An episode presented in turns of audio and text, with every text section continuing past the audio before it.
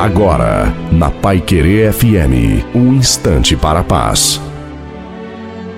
Alô, meus amigos, minhas amigas, quem fala é Reverendo Osni Ferreira, com a palavra para o seu coração. Isaías, no capítulo 49, versículo 25, nós lemos: Porque eu contenderei com os que contendem contigo, e os teus filhos eu remirei.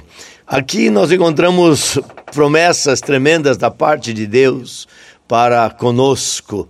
O profeta Isaías, chamado profeta messiânico, está falando de um pai que cuida de filhos, de um pai que ama e protege os seus filhos.